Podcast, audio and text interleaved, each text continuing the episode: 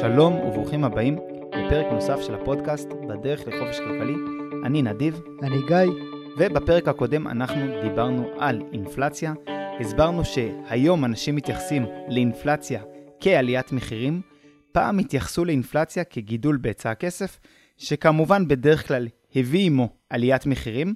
והפרק הזה מוקדש לנושא ההפוך בעצם מאינפלציה, וזו כמובן הדיפלציה.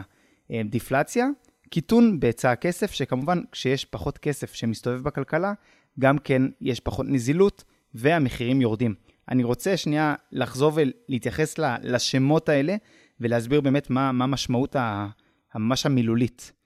inflation, to inflate באנגלית, זה בעצם לנפח, כמו שמנפחים בלון, והכוונה, כשאני אומר יש אינפלציה, אני אומר אני ניפחתי או מישהו ניפח את כמות הכסף שיש בכלכלה, את היצע הכסף שיש בכלכלה. deflate זה בעצם פעולה הפוכה מניפוח, זה בעצם ריקון. בעצם רוקנתי או שאבתי מהכלכלה את הנזילות ואת הכסף. עכשיו, כמו שדיברנו, נכון גיא, בפרק הקודם, ואמרנו שאינפלציה שלעצמה, גידול בהיצע הכסף, הוא לא ערובה לכך שהמחירים יעלו בהכרח, כי יש כל מיני כוחות שפועלים על הכלכלה במקביל, כך גם דיפלציה לא אומרת בהכרח שנראה ירידות מחירים, וזה תלוי בהרבה כוחות אחרים שפועלים. בשביל שדיפלציה תוביל לירידת מחירים, היא צריכה בעצם את שני הדברים שאינפלציה הייתה צריכה בשביל להוביל לעליות מחירים, רק כמובן בכיוון ההפוך, וזה שיהיה פחות סרקולציה של הכסף, לא רק שיהיה פחות כסף שקיים בכלכלה, אלא שהכסף הזה מסתובב פחות, וכמובן שאנשים ייכנסו למשהו שאנחנו עוד מעט נקרא לו ספירלת העוני, ואנשים ירצו להשאיר את הכסף שלהם אצלם מתוך אמונה שכוח הקנייה של הכסף הולך לעלות עם הזמן. אז זו אינפלציה ודיפלציה. הרבה פעמים אנשים מדברים על ספירלה דיפלציונית. גיא, אתה רוצה אולי להסביר בכלל מה זו ספירלה דיפלציונית? ספירלה דיפלציונית היא מצב שבו מאיזושהי סיבה אני מתחיל להרגיש עני יותר ולא עשיר יותר. זה יכול להיות למשל כתוצאה מקריסה בשוק ההון, שגורמת לי להרגיש שיש לי הרבה פחות כסף, ואותה קריסה גורמת לי לשנות התנהגות. ובגלל שאני עכשיו מרגיש עני יותר, יכול להיות שזה בגלל שפיטרו אותי ממקום העבודה, אז אני בעצמי, אני הולך ומוציא פחות כסף לכלכלה. וכאשר אני הולך ואני מוציא פחות כסף בכלכלה, ההכנסה של אנשים אחרים גם כן נפגעת, וגם הם הולכים ומוציאים פחות כסף בכלכלה. ומאיזשהו אירוע, כמו למשל קריסה בשוק ההון, או משבר נדל"ן, כמו שהיה לנו ב-2008, אז יכול לקרות מצב שאנשים מאבדים את מקור פרנסתם, כפועל יוצא מזה חותכים בהוצאות, וגורמים לאנשים אחרים גם כן לאבד מהפרנסה שלהם, ובעצם הכלכלה הולכת ומשתתקת, וכולם מפסידים. וזה מעגל שהולך כן. ומחזק את עצמו.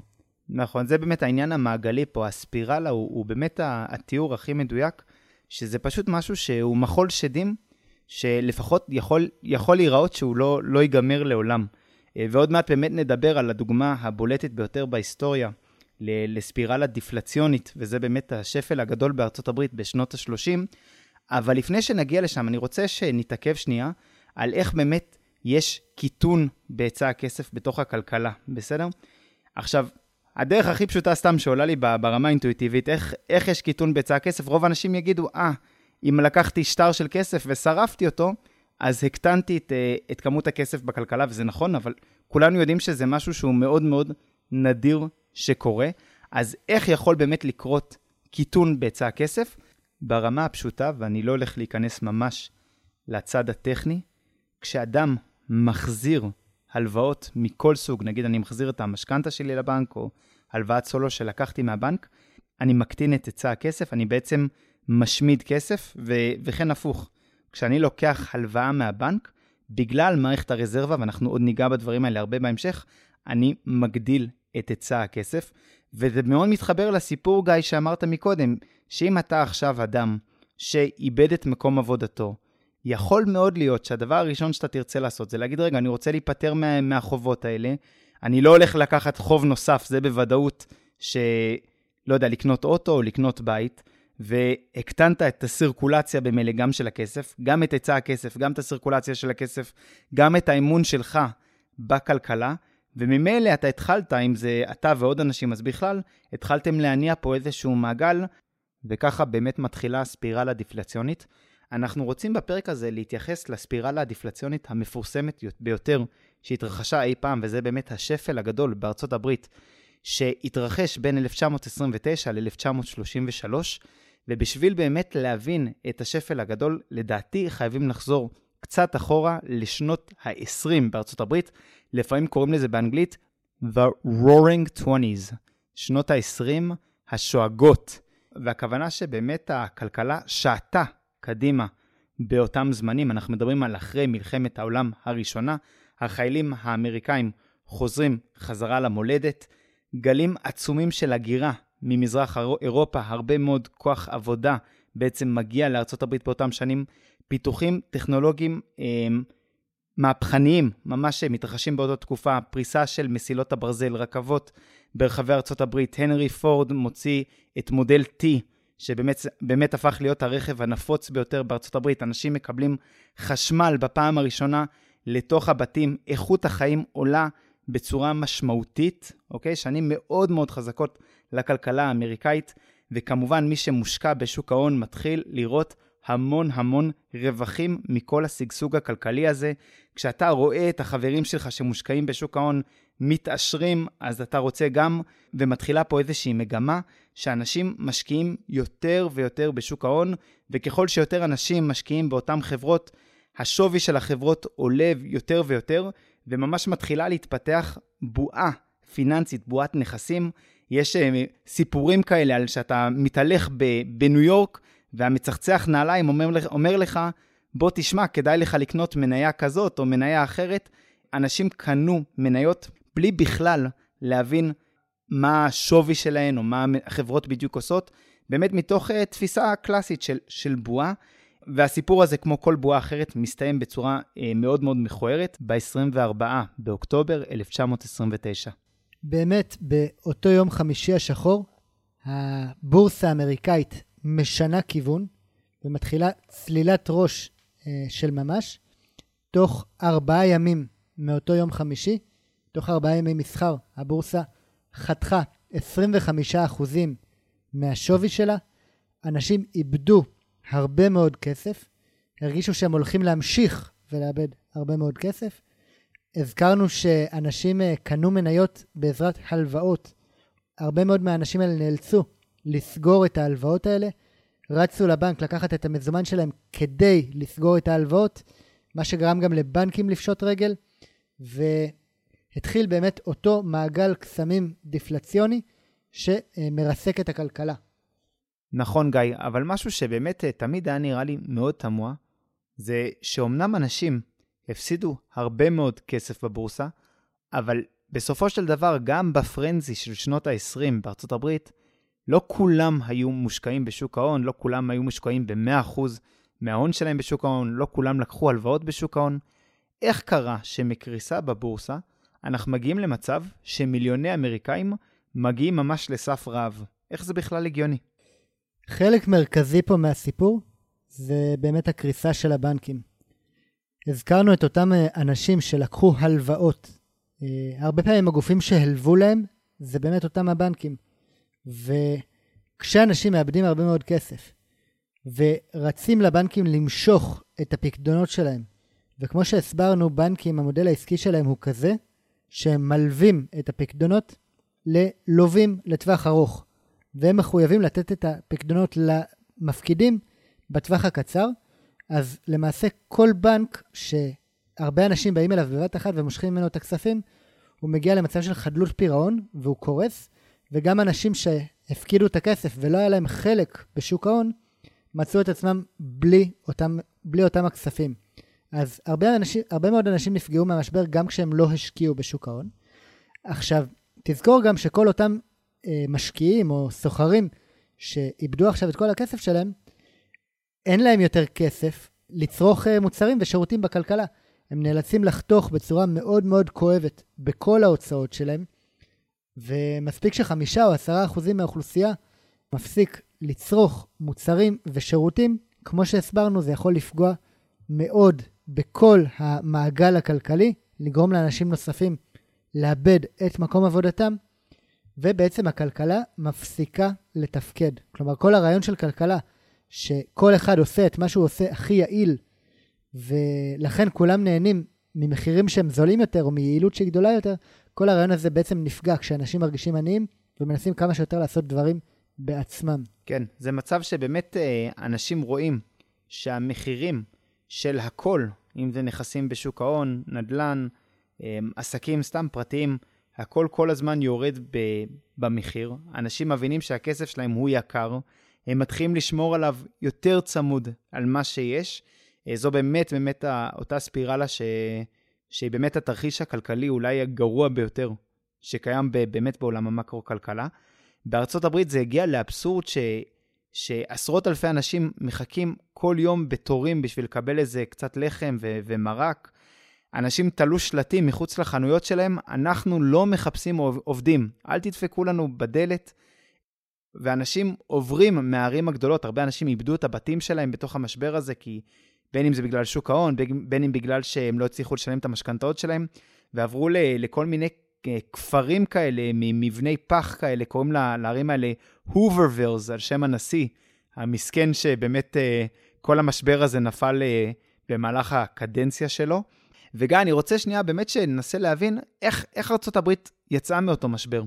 בשנת 1932 נבחר לארה"ב נשיא חדש, פרנקלין דלנו רוזוולט, והוא נבחר על בסיס מצע חדשני, שהוא קרא לו ה-New Deal, שבעצם מבטיח לשנות את המצב הכלכלי בארצות הברית על ידי התערבות ממשלתית ועל ידי אותן, אה, על ידי למעשה סדרה שלמה של, של יוזמות ממשלתיות במימון ממשלתי, והוא בעצם רוצה לתת לאנשים תעסוקה על ידי פרויקטים שהמדינה יוזמת, ועל ידי כך להוביל את ארצות הברית החוצה מהמשבר, רק שיש לו בעיה אחת. ארצות הברית באותה תקופה נמצאת תחת סטנדרט הזהב, שזה אומר שלאזרחים אמריקאים יש את הזכות לבוא לבנק המרכזי, לשלם לו 20 דולר ולקבל תמורתם עונקיית זהב. הדבר הזה לא מאפשר, הוא למעשה מונע מממשלת הברית להדפיס כסף, כי זו לא מערכת פיאט כמו המערכת המודרנית, ולמעשה על מנת לגייס את הכסף שדרוש לרוזוולט, הוא מוציא בשנת 1933 צו נשיאותי שדורש מהאמריקאים למכור את הזהב שלהם לבנק המרכזי בתמורה לאותם 20 דולרים, ש, שזה היה אז יחס ההמרה. האמריקאים נרתמים להוראה הזאת, בין אם מתוך פחד שיושיבו אותם בכלא, בין אם מתוך פטריוטיות שרוצים לעזור לממשלה להוביל אותם החוצה מהמשבר, ולמעשה קופות המדינה מתמלאות בזהב, וכמובן שממשלת ארה"ב משלמת לאותם אנשים דולרים.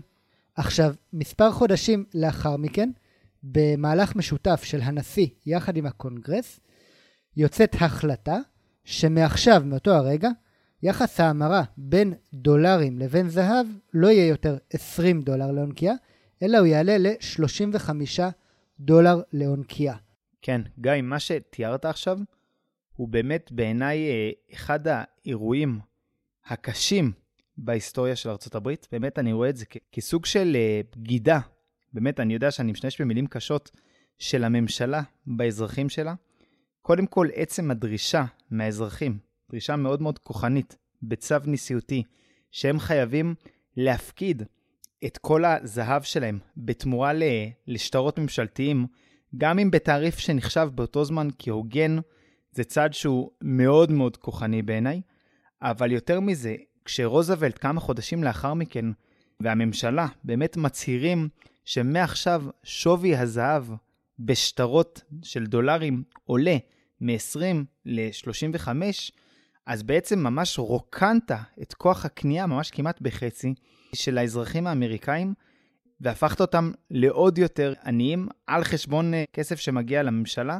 בעיניי, אני אגיד לך, אני, אני לומד מה, מהדבר הזה הרבה. אני חושב שגם אנשים שמאמינים בביטקוין או בזהב או בכל דבר צריכים מאוד לחשוב על מה יקרה אם הממשלה יום אחד תנסה לקחת מהם את הכסף שלהם, את כוח הקנייה שלהם, ולהבין שזה משהו שקרה לא במדינה דיקטטורית וחשוכה, אלא סתם במצב חירום.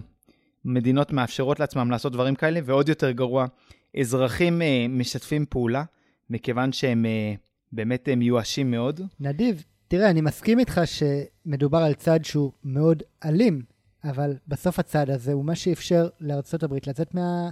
מהשפל הגדול. כן, תשמע גיא, באמת כשבאים לבחון היסטוריה, אנחנו תמיד לא יודעים מה היה קורה אילו. אין לאף אחד את הדרך לדעת מה היה קורה אילו רוזוולט לא היה עושה את מה שהוא עשה, ובאמת, ארה"ב, האמריקאים היו מתמודדים עם השפל הגדול ומנסים לצאת ממנו בכוחות עצמם.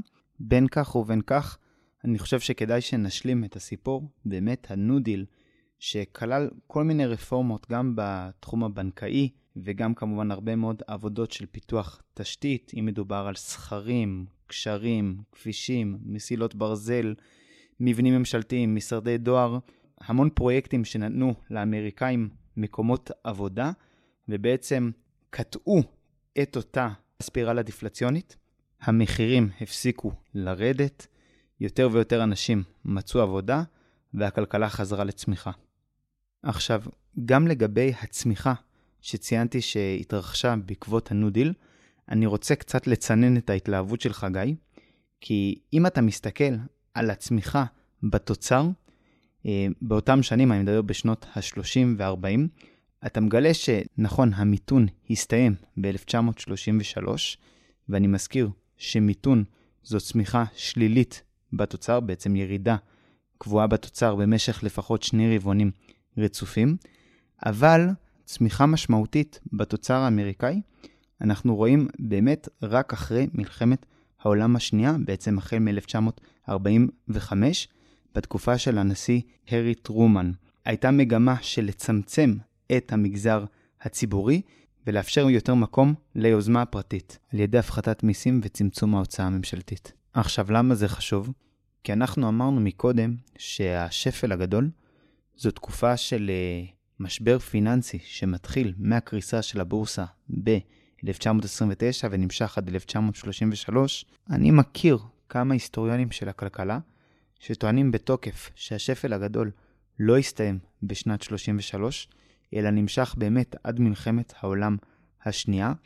וכדי uh, להסביר למה הם טוענים כך, אני באמת חושב שכדאי להבין את ההבדל בין שפל ומיתון. מיתון, כפי שאמרתי, זה שני רבעונים רצופים של ירידה בתוצר. שפל זה משהו שהוא פחות מוגדר, והאמת היא שהמילה שפל בעברית לא ממש מדייקת את המילה האנגלית depression. depression זה דיכאון או דיכוי.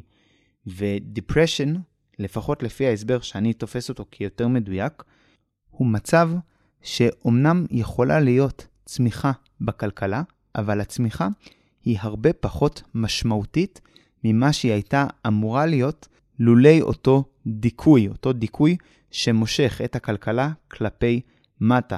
אז נכון, יכול להיות שהתוצר עולה בסך הכל, אבל הוא עולה הרבה פחות ממה שהוא היה אמור לעלות.